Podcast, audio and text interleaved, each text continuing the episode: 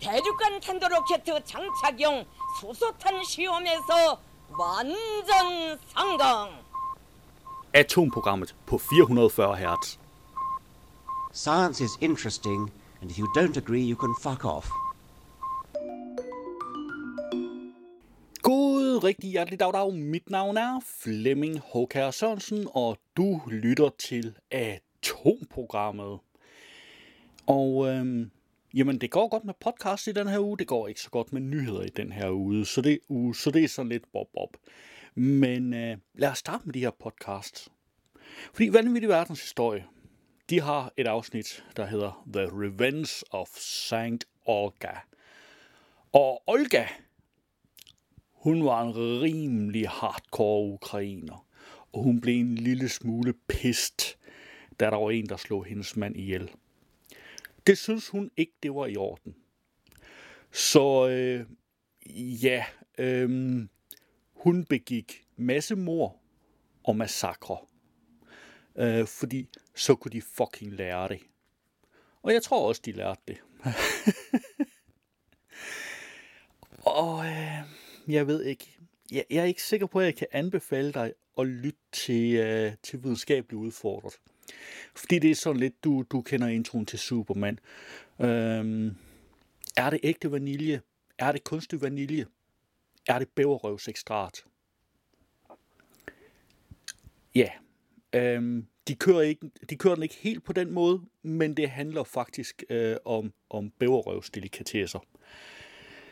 Fordi øh, bæverrøv til synlædende smager af vanilje, når det bliver kogt op i sprit. Hvordan nogen nogensinde har fået den idé at koge et bæverrøvsekstrakt i, i sprit, det ved jeg simpelthen ikke. Hvordan man har fået ideen at indtage det, det ligger mig endnu fjernere. Øhm, så hvis du har et anstrengt forhold til bæverrøvsekstrakt, så skal du ikke lytte til videnskabeligt udfordret. Hvis du til gengæld synes, det lyder da meget fornuftigt, så er videnskabeligt udfordret øh, simpelthen lige noget for dig denne gang. Så bliver det til gengæld en hel del bedre, når vi når til de mystiske dyr, fordi det handler om Australiens skjulte drage, pungulven og Bonjib. Og Bonjib, den er sådan set bare lidt af hvert. Det er stort set hvad som helst, der er skræmmende. Det er, så er det den. Øh, til gengæld så er der også, øh, ja, som sagt, pungulven, der måske ikke er helt så uddød, som man egentlig gik og antog, og det er jo til gengæld godt nyt. Hmm, hvad mere er der? Der er brainstorm. Hvorfor kan jeg ikke falde i søvn? Og er fluor farligt for hjernen? Det er øh, bare to ud af de, jeg mener, det er fire lytterspørgsmål, de svarer på i, øh, i Brainstorm den her gang. Og så er der Science Stories. Det er en forestillelse fra sidste uge, Jagten på ekstraterroristisk liv 2. Og jeg har faktisk for en gang skyld hørt den, fordi jeg har været nødt til at skubbe redaktionel deadline. Dels fordi, at øh, Science Stories, øh, altså det der var i RSS-feedet, der var et fint nyt afsnit. Øh, så det vil sige, det er også det, I finder i podcast-appsene. Øh, Men på hjemmesiden, den var ikke helt opdateret. Så øh, jeg skubber lige, lige deadline her en lille smule, og og efter udsendelsen er optaget, så inden den genererer hele den færdige udsendelse, der, der kommer der altså også lige til at gå et stykke tid. Lige så, at, at der er en chance for, at Science Stories øh, for at opdatere hjemmesiden, og derudover så var der også lidt omkring NASA, fordi vi plejer jo at runde det hele af med ugens nyhedsopdatering fra NASA, den der This Week at NASA, og der var heller ikke en ny den her gang. Så vi får lige at, at se på sagen. Så har jeg lidt nyheder. Runesten fundet under køkkengulv kan være blandt landets ældste. Og vi har vel alle sammen set på Facebook, at der efter sine skulle stå Mokai på den runesten. Det kan jeg så røbe, at det gjorde der ikke. Øhm, og der er også astronomer opdager hurtigt voksende og uventet sort hul. Ligesom der er Google-ansat. Kunstig intelligens har udviklet bevidsthed. Og jeg var sådan lidt, skulle den med, skulle den ikke med, fordi altså det er en af deres ansatte, der påstår det, men Google afviser det, og men jeg synes faktisk, at det stiller jo et ret interessant spørgsmål. Fordi hvad, øhm, hvad skal man gøre, hvis kunstig intelligens faktisk udvikler bevidsthed? Alt det tager artiklen ikke udgangspunkt i, men jeg synes alligevel, det måske var værd at tage med for ligesom at få sat nogle tanker i gang på det område. Så er der også mysteriet om den sorte døds oprindelse er løst, hævder nyt studie.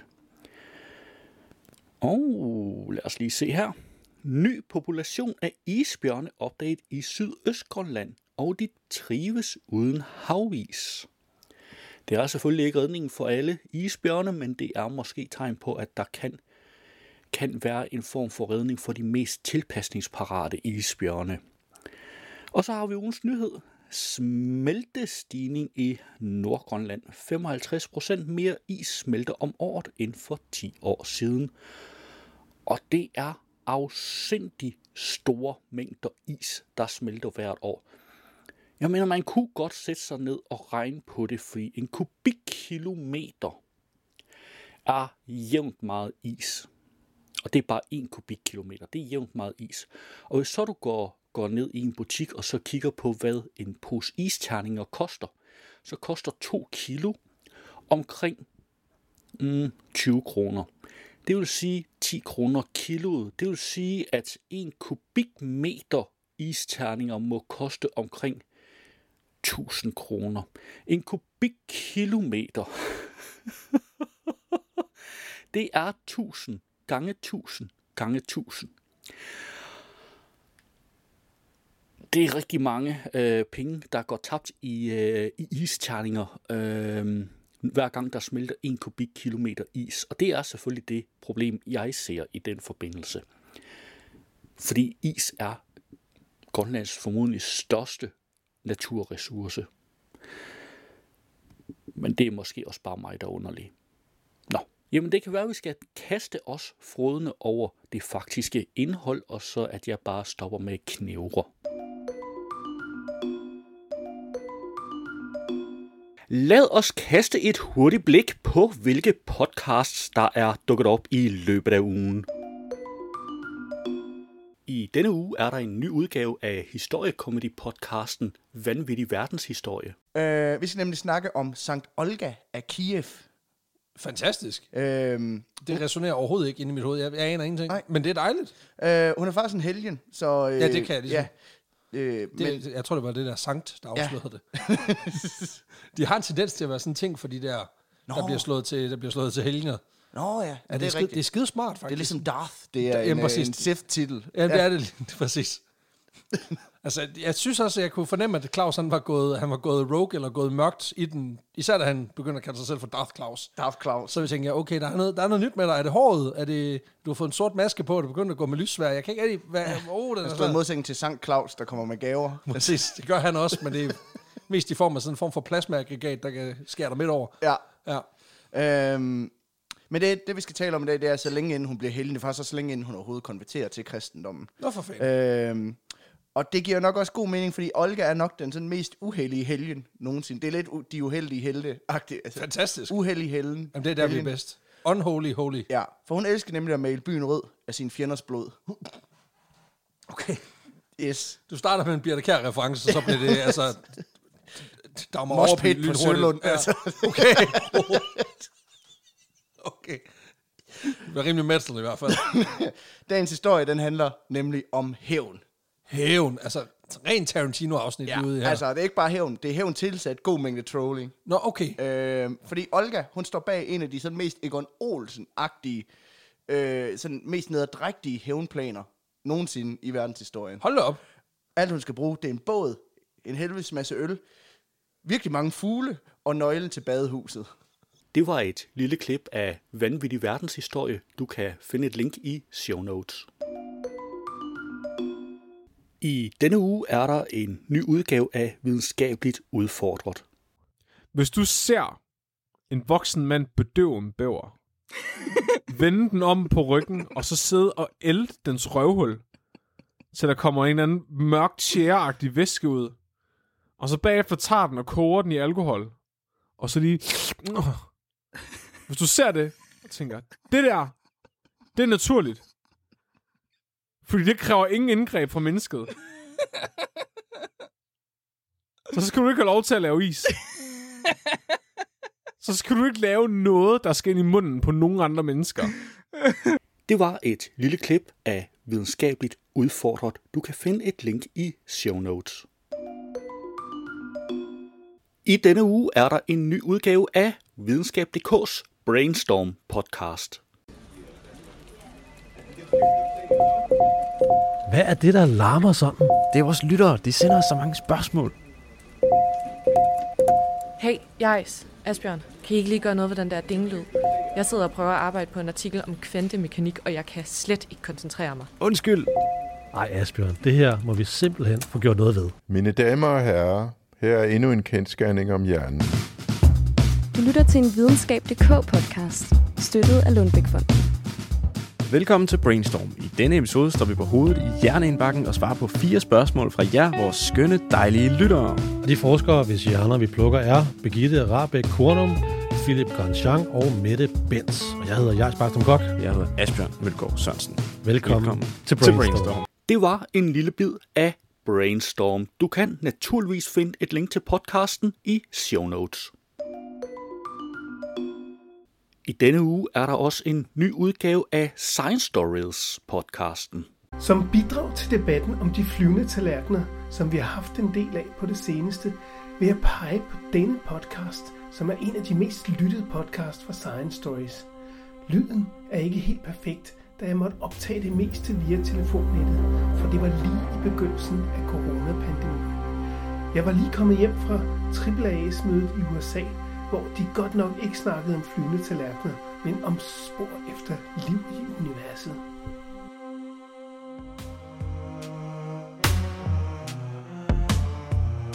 astrofysiker Uffe Grå Jørgensen. Sidste gang vi snakkede om intelligent liv i universet og mulighederne for i det hele taget at finde liv uden for jorden, der snakkede vi om alle de steder, hvor man uh, kunne forestille sig, at der var liv, og alle de planetsystemer, man har opdaget. Men vi snakkede ikke så meget om, hvad det er, man egentlig gør for at finde liv. Det var en lille bid af Science Stories, og du kan naturligvis finde et link i show notes. Nu skal vi høre en lille bid af den kryptozoologiske podcast, De Mystiske Dyr. Velkommen tilbage til De Mystiske Dyr. Podcasten om de sære dyr, de mystiske væsener og alle dem, der kan fejes ind under kryptozoologi. Mit navn er Michaela Rosenkilde. Jeg skal være din vært i det næste program, der blandt andet handler om flere af Australiens skjulte dyr, og de er jo som alt andet til synligheden i Australien lidt vildere end andre steder. Det er jo down under. Der går mere end et par historier om gigantiske dinosaurer, der strejfer omkring i Australien. Men også andre dyr, der heller ikke rigtig har en god forklaring, ses ind imellem i de øde egne af kontinentet. Australien har i alt 134 millioner hektar skov, hvilket svarer til 17 procent af Australiens landareal. Australien har lige omkring 3 procent af verdens skovareal, og globalt set har kontinentet verdens syvende største skovareal. Læg dertil søer, laguner og endnu flere vandområder, hvor store uidentificerede dyr måske kunne gemme sig og overleve. Det var en lille bid fra De Mystiske Dyr. Du kan naturligvis finde et link i show notes. Det var et overblik over ugens podcasts.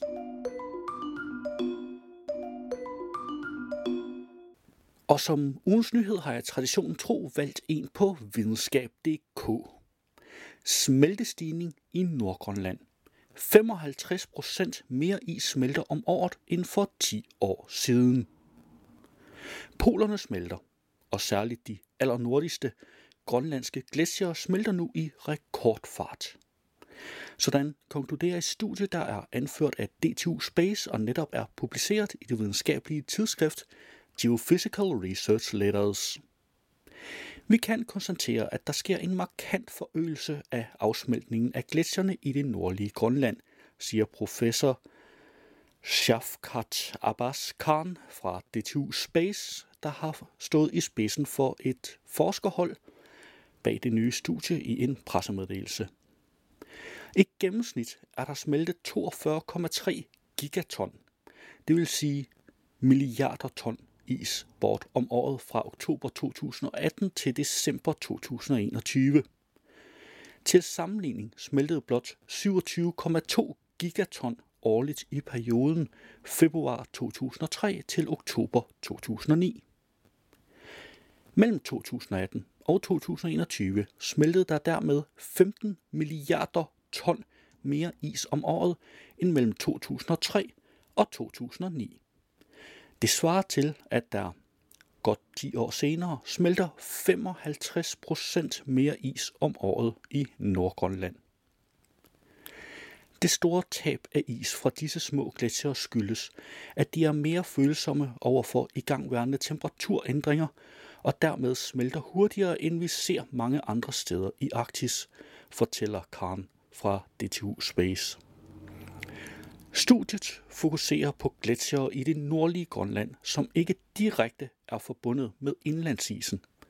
De små gletsjere udgør omkring 4% af Grønlands isdækkede områder, men de bidrager med 11% af det samlede tab af is fra Grønlands isdækkede områder. Dermed leverer de også et stort bidrag til de globale havstigninger, understreger forskerne bag. Isen i Grønland smelter på grund af den globale opvarmning, som rammer hårdere her end i andre regioner i verden, fastslår seniorforsker og medforfatter til den nye studie, William Colgan, fra de nationale geologiske undersøgelser for Danmark og Grønland. Ændringerne er registreret ved hjælp af højdemålinger med de amerikanske satellitter ISAT og ISAT-2.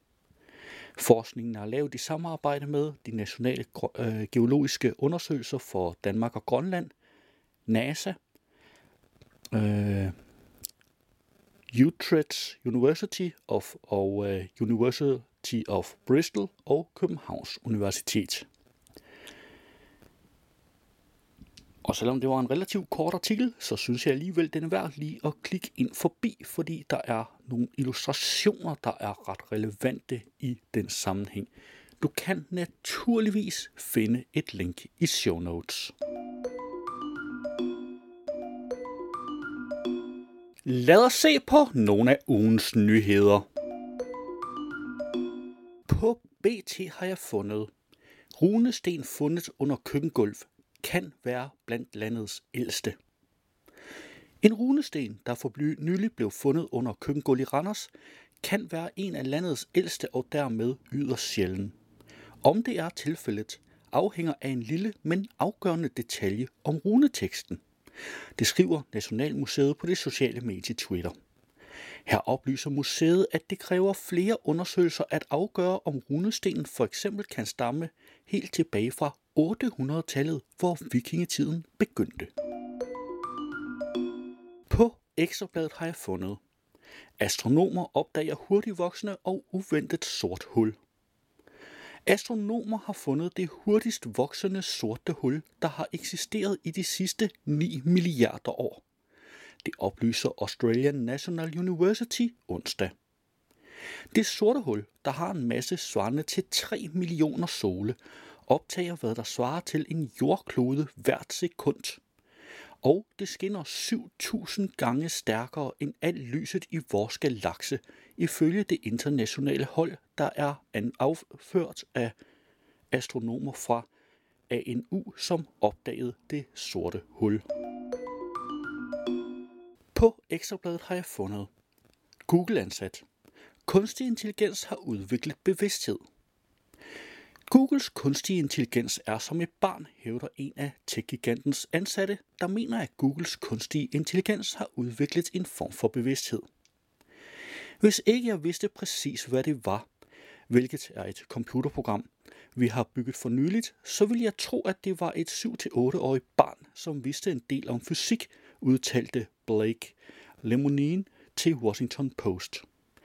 Google har indtil videre afvist Blakes påstande.